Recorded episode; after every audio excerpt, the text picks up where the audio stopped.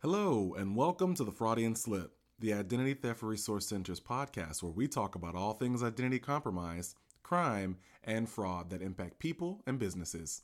Now, normally on this podcast, we would introduce a topic, a guest expert, and our CEO, Eva Velasquez. But this month, we're focusing on one of our signature reports, the Business Impact Report, led by our very own COO, James Lee. Thanks, everyone, for joining us today when we go over the findings of the 2023 Business Impact Report here at the Identity Theft Resource Center. I'm James Lee. I am the COO of the ITRC. For those of you who are not familiar with us, we're a almost 25 year old nonprofit, and our core business, if you will, is the free assistance given to victims of identity crimes. That's where we started, and it remains a core of what we do.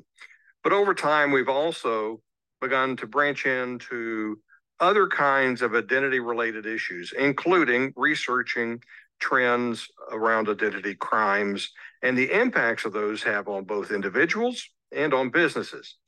This report is a companion to one we released a couple of months ago on consumer impacts. Today, we're going to talk about the impacts specifically on small businesses when it comes to cyber attacks, data breaches, or both. So just a quick readout of what we found. You can get more details uh, by downloading a report at idtheftcenter.org forward slash publications. But here's, a, here's an overview of what we found in this report. That attacks against small businesses are up. But at the same time, confidence among small business leaders about their ability to repel those attacks and respond to those attacks has gone up even higher. We also found that cyber insurance is now the number one source of funds to recover from an attack. That's very different than when we published our first report three years ago when cyber insurance proceeds were a very low source of recovery funds. Non financial impacts are up more than financial impacts. It's not to say there aren't financial impacts, but that there are other secondary impacts that are now coming up uh, to uh, cause problems for businesses as they attempt to uh, recover from an attack.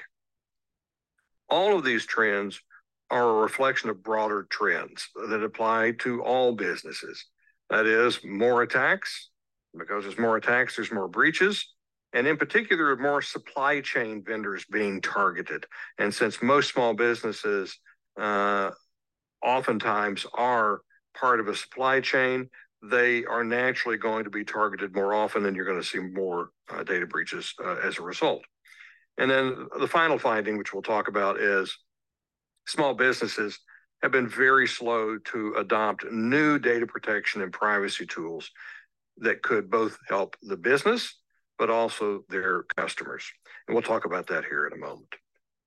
So let's go back to 2021 when we published our first business impact report. And what we saw then was a little over 50% of businesses, small businesses, were the victim of either a data breach, a security breach, or both. And we're using the definition of small business that the Small Business Administration uses, which is 500 or fewer employees. Let's fast forward to today. So, in this report from 2023, we see a much higher number of both data breaches, security breaches, and a combination of both. So if we were a little over 50% two years ago, we're almost three quarters uh, of businesses now saying they've had one part of this a data breach, a security breach, or both. So big move in a relatively short period of time. What we've also seen here is the number of first time attacks is fairly consistent across the, the years. But what we're seeing is an escalation in the number of repeat attacks. So organizations that have been uh, attacked more than once is actually outpacing the number of first time uh, victims, uh, companies being victims. Uh, so here you'll see you know, 43% first time in the last 12 months, but you see much higher rates of people who have had two times, three times, four or more times in the last um, uh, 12 months would be uh, how many times they've been attacked. What's causing all of this? Um, fairly consistent, though we've seen some growth.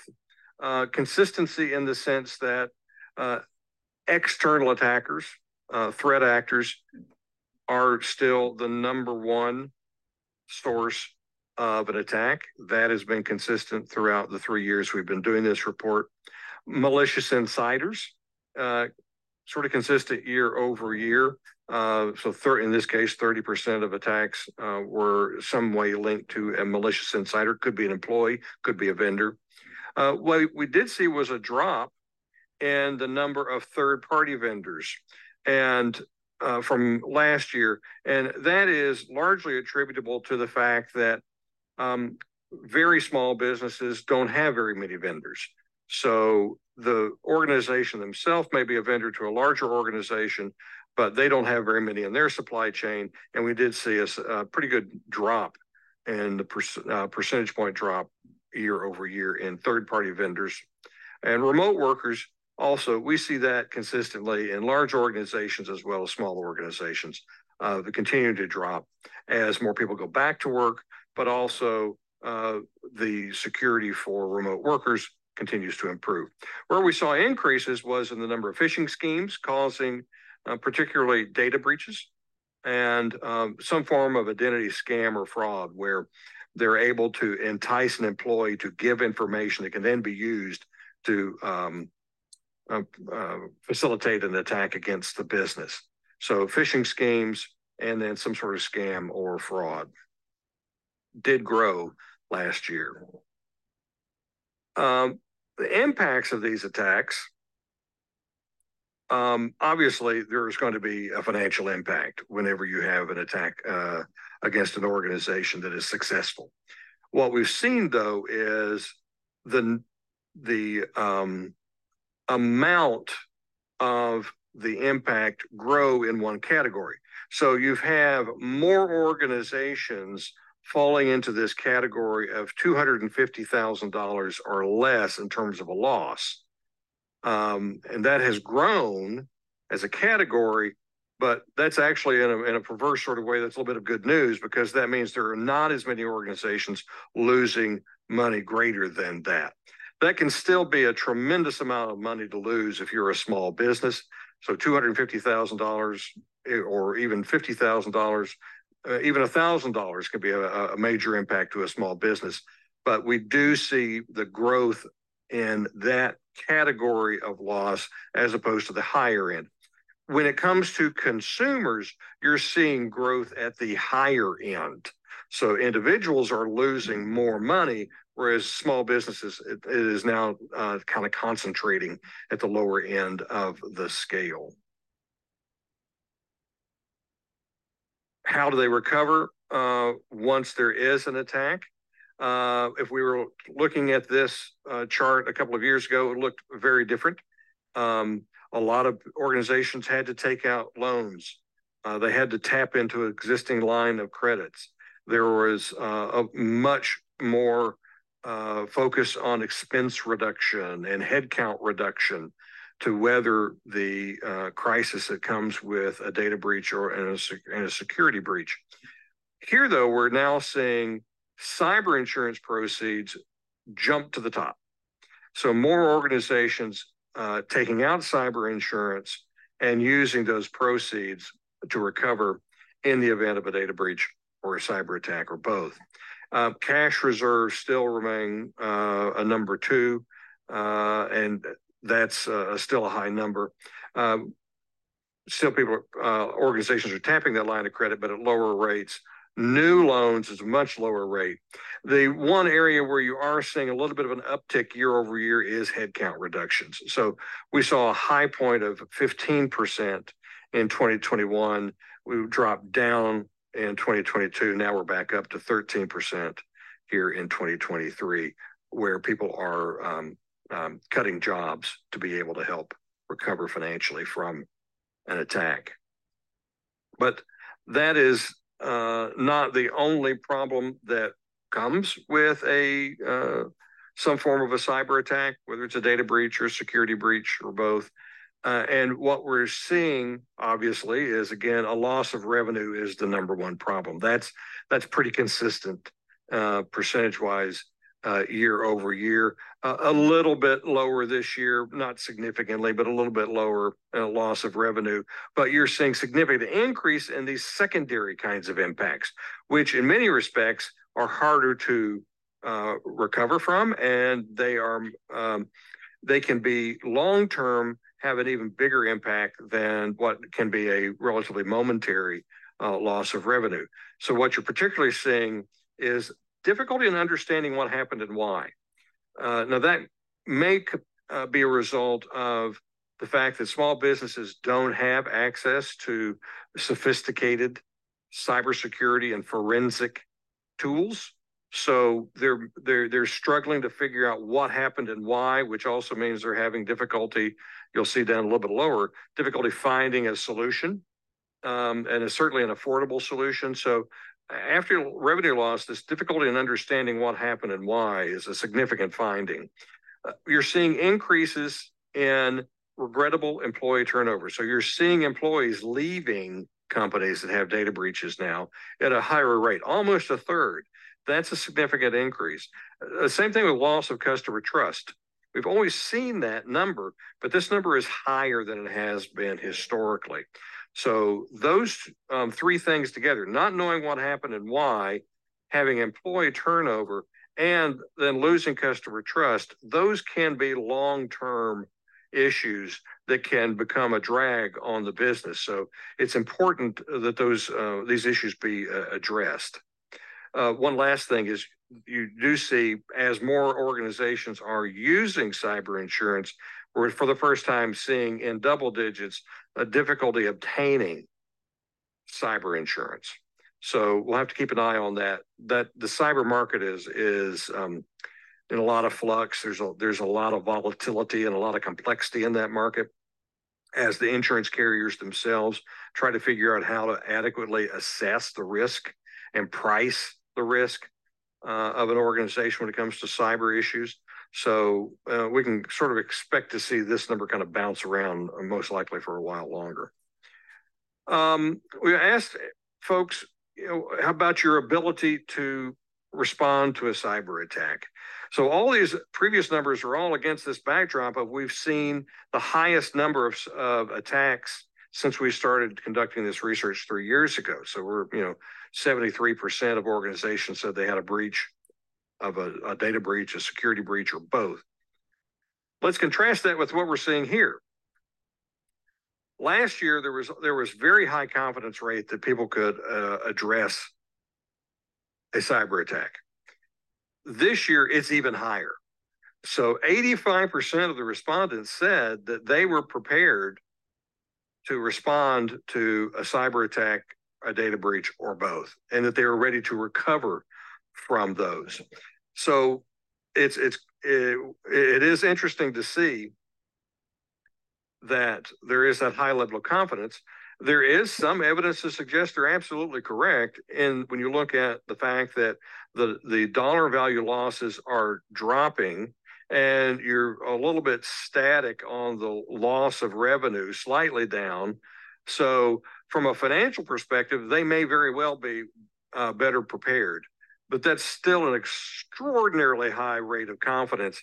And as long as businesses are taking um, these threats seriously and they are indeed planning on how to address them, then high confidence is maybe warranted and it's not necessarily a bad thing. But what we don't want to see is this slip into overconfidence.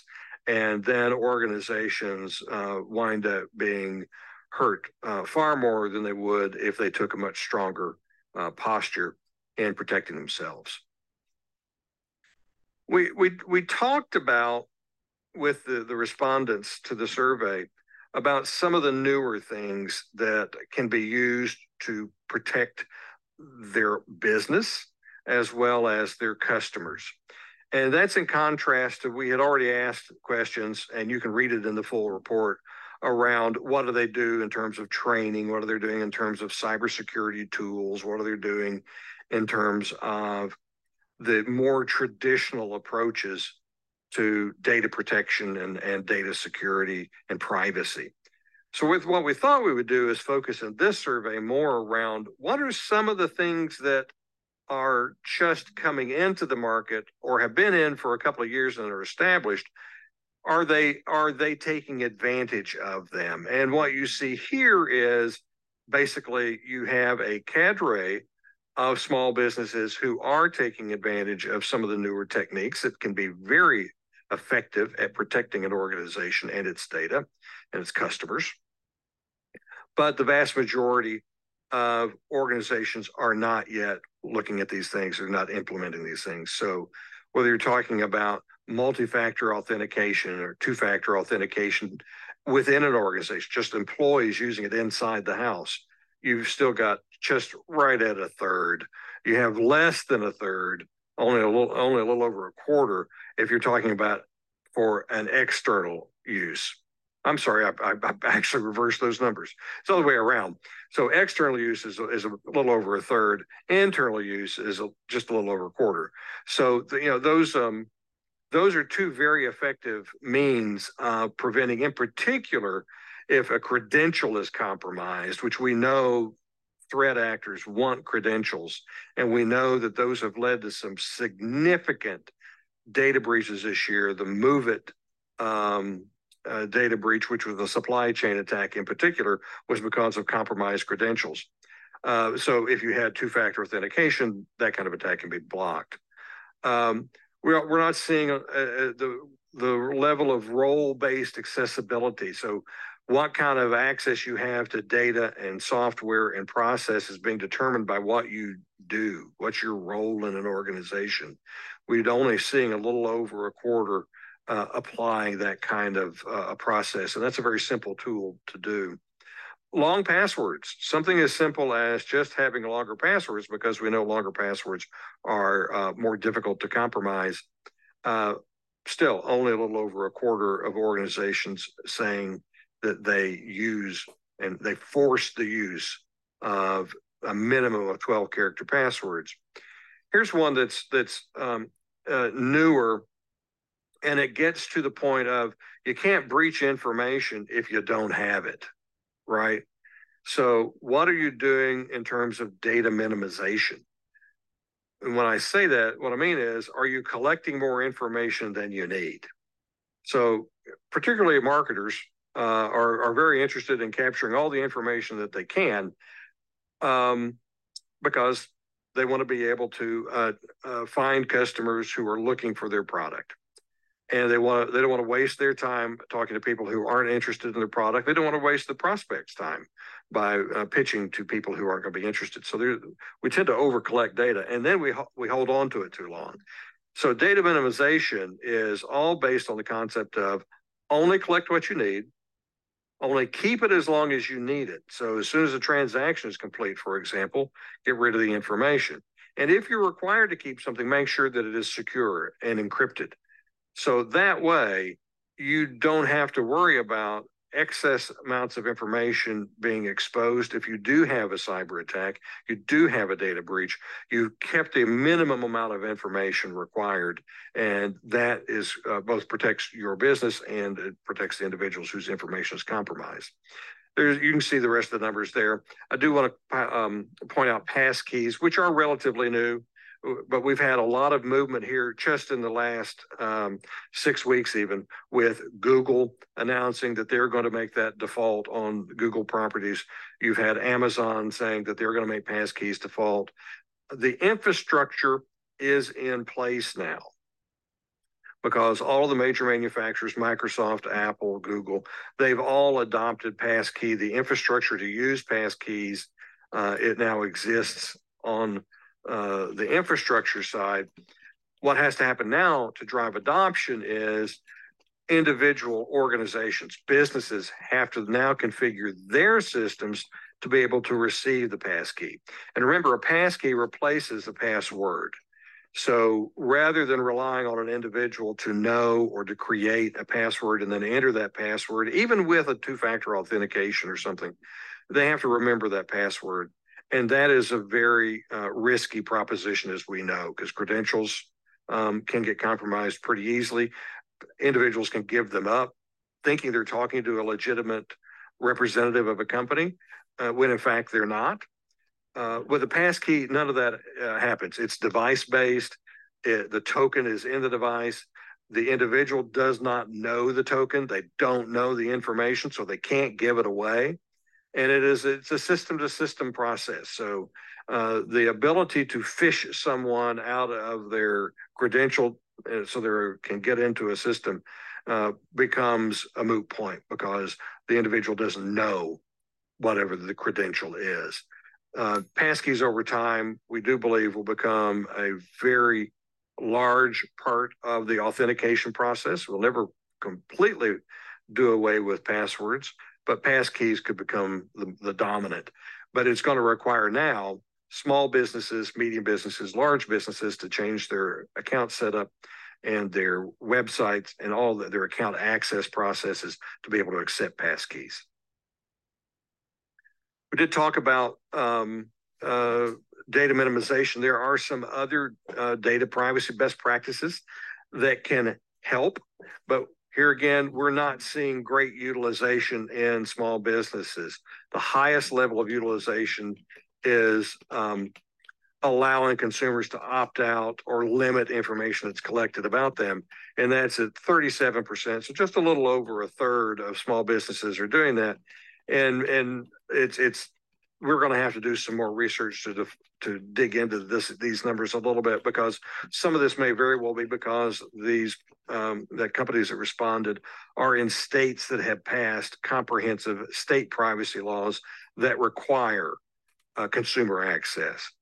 But overall, this still shows it's roughly anywhere between um, a quarter to a little over a third of organizations are adopting these practices, which means the reverse is true. The vast majority of small businesses are not following data privacy practices that could be helpful to them and also to uh, their customers. So whether that is giving customers access to information, allow them to correct it, allow them to delete it, allow them to limit the collection of use, all these things um, can be helpful in protecting an individual's privacy, which in the long run helps the business as well. So the question we always get, well, why? All these trends we just talked about, all these outcomes we just talked about, why? So the why in this particular case, uh, we, we believe is we've had a number of things happen this year.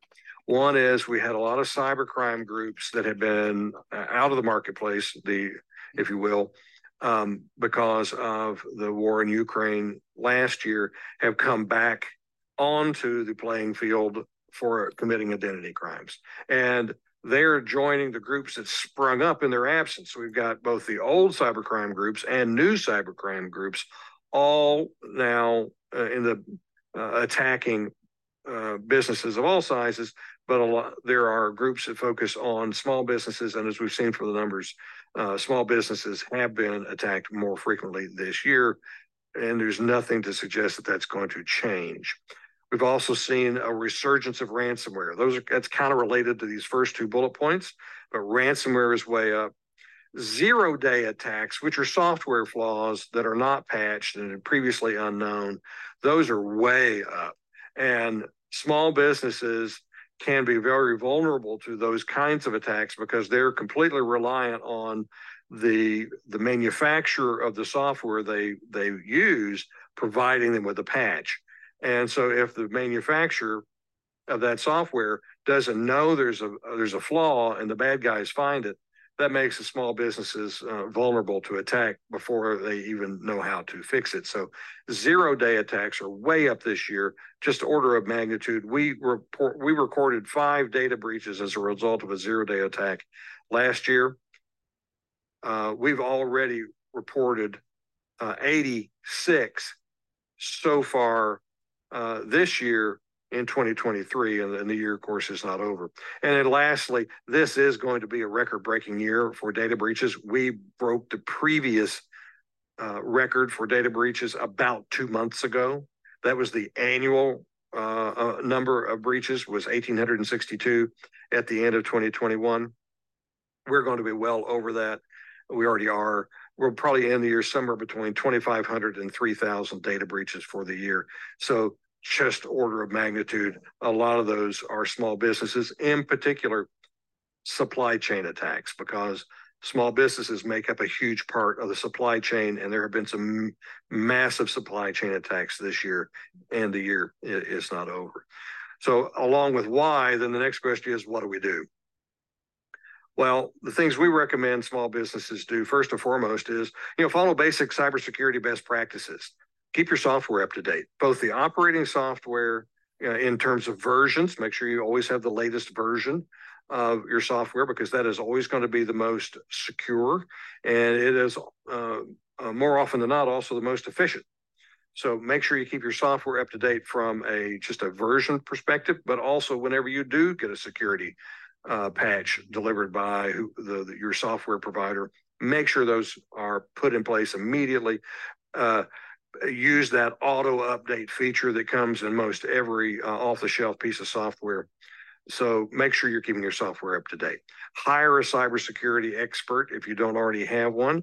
Uh, you can use a, a third party, uh, a managed security service provider to advise you or to do your and provide your security for you. You uh, you may already have a, an, an, infrastructure, an IT infrastructure um, advisor. See if they can also advise you on cybersecurity. Have somebody who can help you maintain a good cybersecurity posture because your business most likely has nothing to do with cybersecurity.